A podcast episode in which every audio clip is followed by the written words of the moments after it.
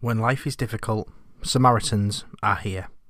Day or night, 365 days a year. You can call them for free on 116 123. Email them at jo at samaritans.org or visit www.samaritans.org. Whatever you're facing, the Samaritans are here to listen.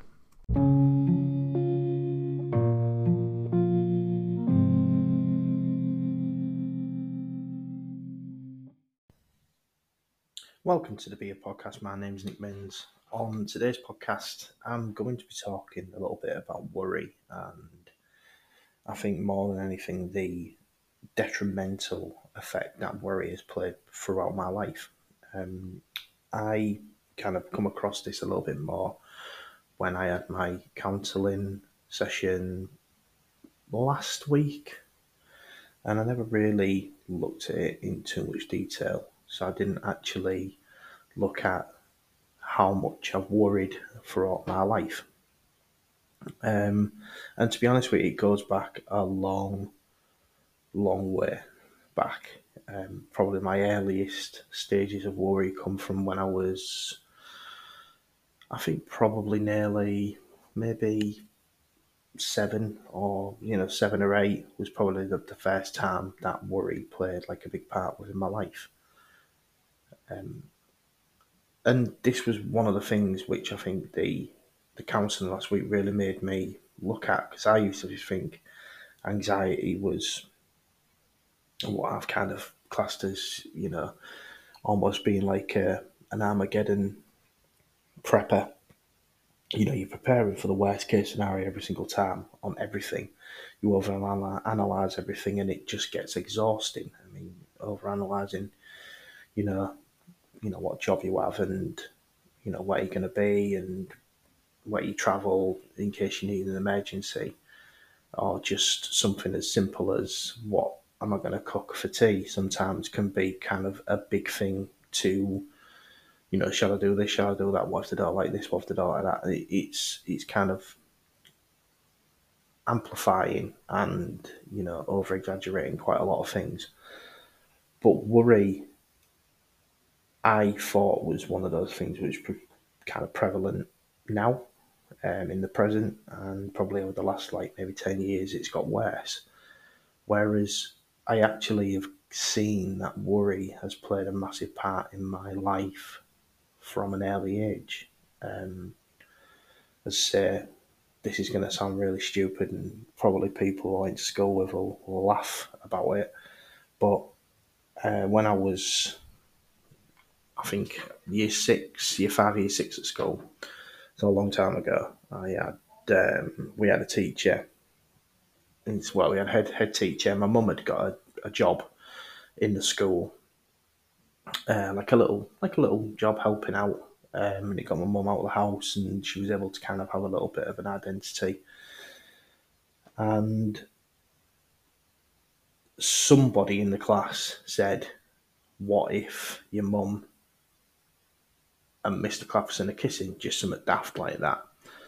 And I kind of laughed at first, and then within, oh God, like a really quick succession of time, I'd already amplified it into, oh my God, what if my mum's going to leave my dad and get with Mr. Clapperson? I mean, it's just, it's, it's insane. It, it's, when I think about it now, it's just mad thinking, oh my word, you know, I'd absolutely just, yeah, I mean, I obsessed about it. I mean, obsessed to the point where I wanted to know where mum was going all the time and, you know, what she was doing and what she was doing in school. And I'd asked her a million questions about on a night time. And I never really,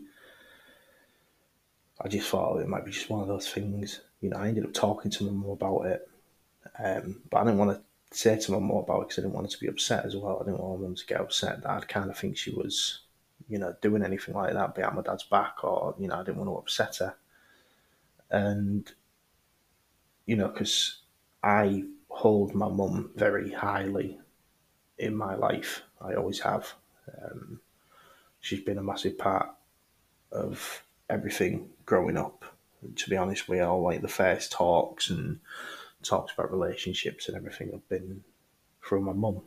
Um, so I had a real issue with thinking that, but it was someone had planted that seed in me, in my head, and said, "This is what we think is going to happen," and my head just run away with it. But it was all these worries which started to come in, and that is probably the earliest, the earliest kind of thought that I had or that I can think of there where it's been around like worry and really progressing on with that catastrophizing. So I think I've been doing that from a young age. I I really struggled with coming to terms with you know the amount that I worry uh, especially when I was talking last week, it was almost like a bit of a light a light bulb moment, and I kind of come off the call and I felt quite emotional. I think because I felt like, oh my god, all this time I've been amplifying all these things in my head and just thinking, oh well, it's now where it's something that I've been doing for so long. It's something that's been almost conditioned into me that it's just become one of those safety behaviours. And obviously, safety behaviours are something that you do because you just think, well, I'm going to do it and I will, um, you know, it'll keep me safe. I'll feel better once I've, um, if I if I worry and I manage to think about all these things that might happen, anything less than what might happen is a is a win, is a a way of celebrating and feeling safe. But it isn't. It's a real. It's quite exhausting. I mean, when my dad's health was at its worst, I obviously, worked out like I've said on past podcasts, I amplified everything everything I did in life. I couldn't even think of going shopping at one point or going to work without thinking, what if I'm needed? What if I need to be here? What if I need to be there? What if I need to do this? What if I need to do that? And I went all these contingency plans, and it just become exhausting to the point where I, I think in 2020, when I originally had my little breakdown, that was kind of because I'd gone on for so long without addressing anything, that's when it really hit me. But last week was almost like a total light bulb moment. And it really made me reassess my relationship with worry. Now, worry is one of those things where you'll be able to. You, some people will have those worries and just, you know, oh, this is going to happen and with a click of the fingers, it'll be done. And then they won't think any more of it. Whereas there's people like myself who have a worry and then they'll think of X, Y, and Z that might happen. And then go on from there and then just keep thinking of other things. It's yeah, it's a very tiring process, but it's it's also gave me a bit of clarity in how now I can actually start to address my worries and address the way that I think about things and trying to normalize this worry cycle in the way that I don't need to um, jump to the worst case scenario. If anything, like I don't need to go from A to Z, I just go from A to B and work through those stages of worry instead of catastrophizing and going into panic. Now, worries one of those things which I think I'll do, and I will be. You know, I'm obviously it's it's almost like hardwired into me, and I will be a natural worrier. But the skills that I'm gonna be progressing with, and the, the, the work that I'm putting in at the moment to deal with that yes, it kind of unearths a few things which are uncomfortable to think of and things that I kind of have, have been quite embarrassed about talking about in the past, especially like the affair thing. I mean, it was just absolutely yeah, it it was something which someone had said as a joke, and I took it serious. But it was those worries which made me progress on with being really worried about it. I um, I was afraid of how I'd be judged, but I think you know now I'm not really fussed about what people think anymore. I'm really not. Um, in the day, it was I was a kid.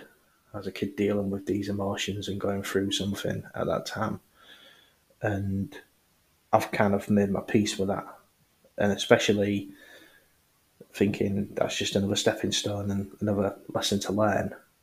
But the biggest thing that I take away from it is how I can deal with that worry and that anxiety moving forward. And, you know, putting the hard work in and realizing that, yes, I may be a worrier and I will have worries throughout my life. But there's a way that I can deal with that worry in a different way to how I have been for the past 30 odd years of my life. I don't have to worry and think of the worst case scenario. I can worry and just think of the next thing that might happen and work through it more logically than being in, in, you know extremely impulsive and thinking of the worst things. So that's a little bit about what I've kind of had with with worry um, in the last the last few weeks, and especially you know when I've kind of had that that moment of clarity talking to my uh, counsellor, it really was like a light bulb moment of thinking, do you know, I am, I am a warrior, but I can move on with this, and I can progress this into a skill where I will worry, but I'll be able to logically deal with that worry. And that's the message there is if if you are a worrier, don't worry about it because you will probably be a worrier for the rest of your life. However, there is a way that you can deal with that worry. There is things you can learn to deal with it, to be more logical in your thought process, and to really challenge those thoughts. But it takes hard work, and you have to put the hard work in. Um, so if you are going through that, reach out, get the help that you need, um, and speak to people about it because it's amazing how many people are actually going through a similar sort of journey. I hope this has helped some people. Um, we are approaching the 100th podcast. I'll keep everyone notified of what goes on with the 100th podcast. Um, but again, thank you very much for your support and I'll keep doing this as long as it's helping people. So thank you so much for your time today, and I'll see you all on the next podcast.